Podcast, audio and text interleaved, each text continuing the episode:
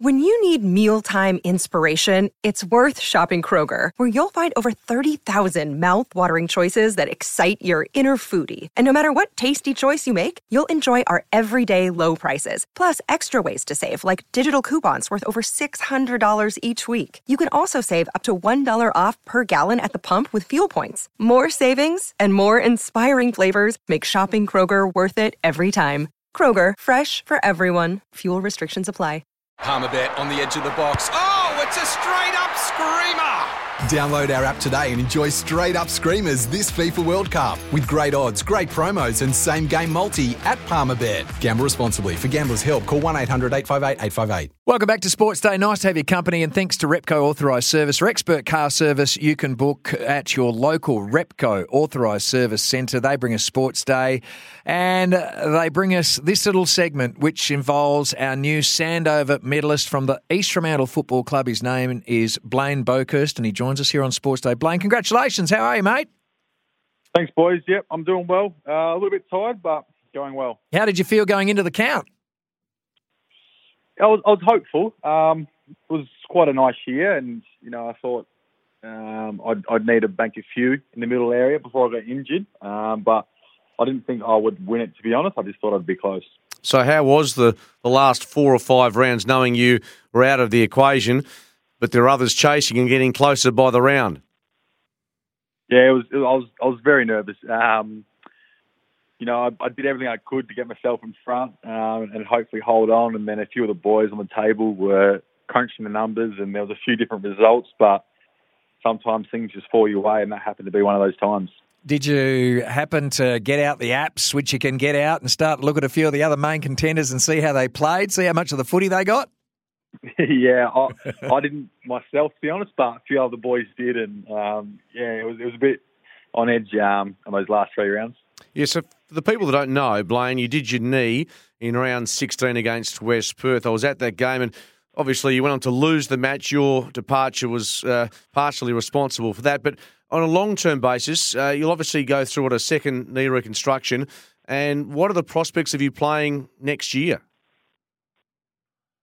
Yeah, at this stage, I'm, I'm not really too sure. Um, I had a chat with the surgeon last week, and everything at the moment's going well, but you never know. He did say there's there's like a slight chance you might be able to play, but uh, at this stage, I'm not settling in, uh, putting my hat on it to play at this stage. I'll just do my rehab, and you know, if my body's there and I'm there able to play, then I'll play. And if Bill Bill can sneak me into the forward line, that'd be quite nice. But uh, nothing set in stone. It does sound strange though that a Sandover medalist, having won the way you have, uh, there's a possibility you might not play again simply because uh, recovery and rehabilitation from a serious knee injury like that, there are no guarantees.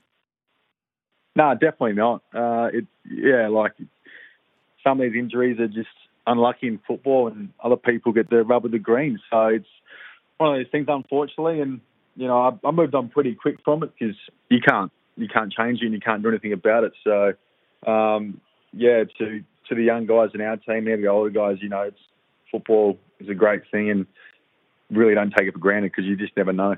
You never know. Play every game as uh, if it was your last, Blaine. I think that rings true and you'd understand that. So, mate, just for those that are tuned in tonight here on 6PR, just tell us your journey. Where did it all start for you and um, who have been some of the catalysts to get you to the place that you're at now?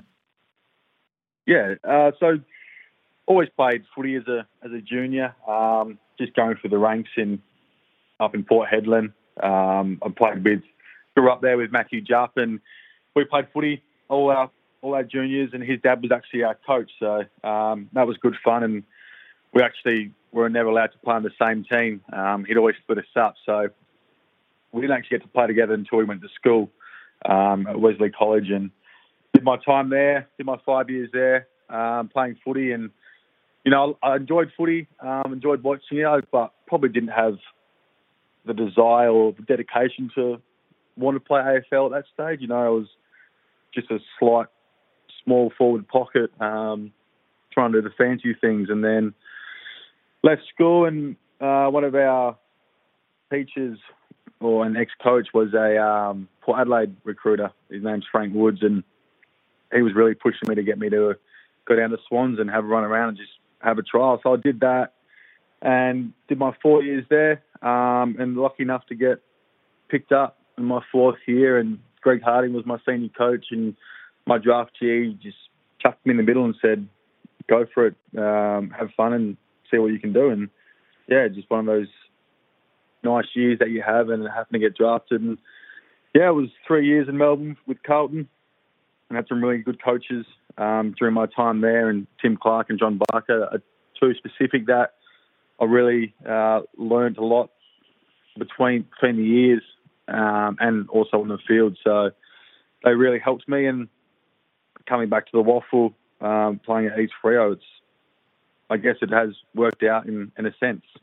Absolutely. Uh, just uh, that stint that you had at the Blues, uh, which was uh, pretty much after be- being picked up in the 2014 national draft, pick 19 overall. Uh, you're 21 years of age to, to move away from what is familiar to you. How easy was it, or tough?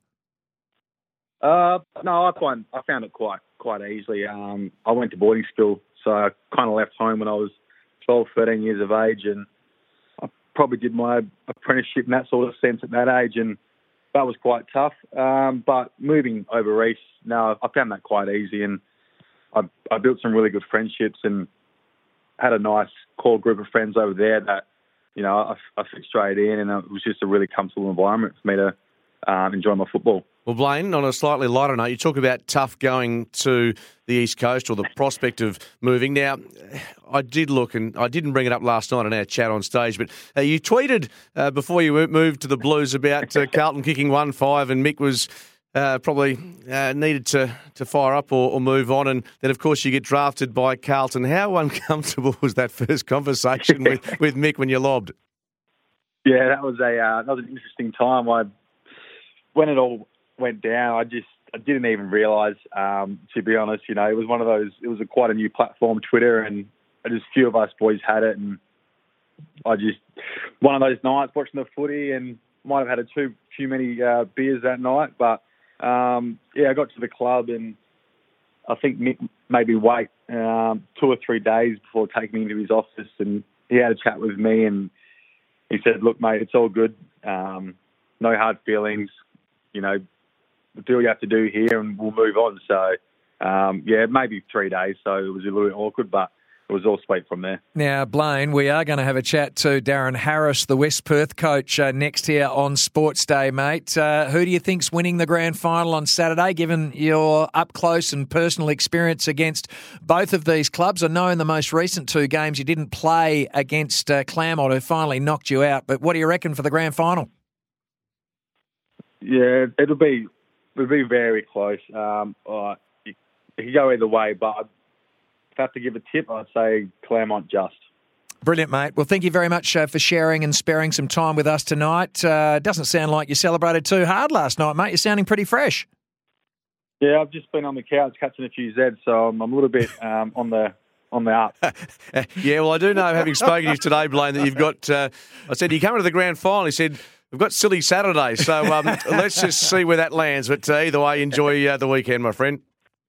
Thank you very much, guys. Appreciate it. Good on you. Blaine Boekhorst there, the newest Sandover medalist from the East Fremantle Football Club. Thanks to Repco Authorised Service, you can rely on your local Repco Authorised Service Centre. We'll clear a commitment, come back on the other side. We'll keep the WAFL theme going. We'll have a chat to Darren Harris, the West Perth coach, next. It's Tyre Power's Big Footy Final Sale. To kick things off, you can get the power to buy three and get one free on selected Toyo passenger car and SUV tyres. Tyre Power's Big Footy Final Sale can't last. Visit tyrepower.com.au now.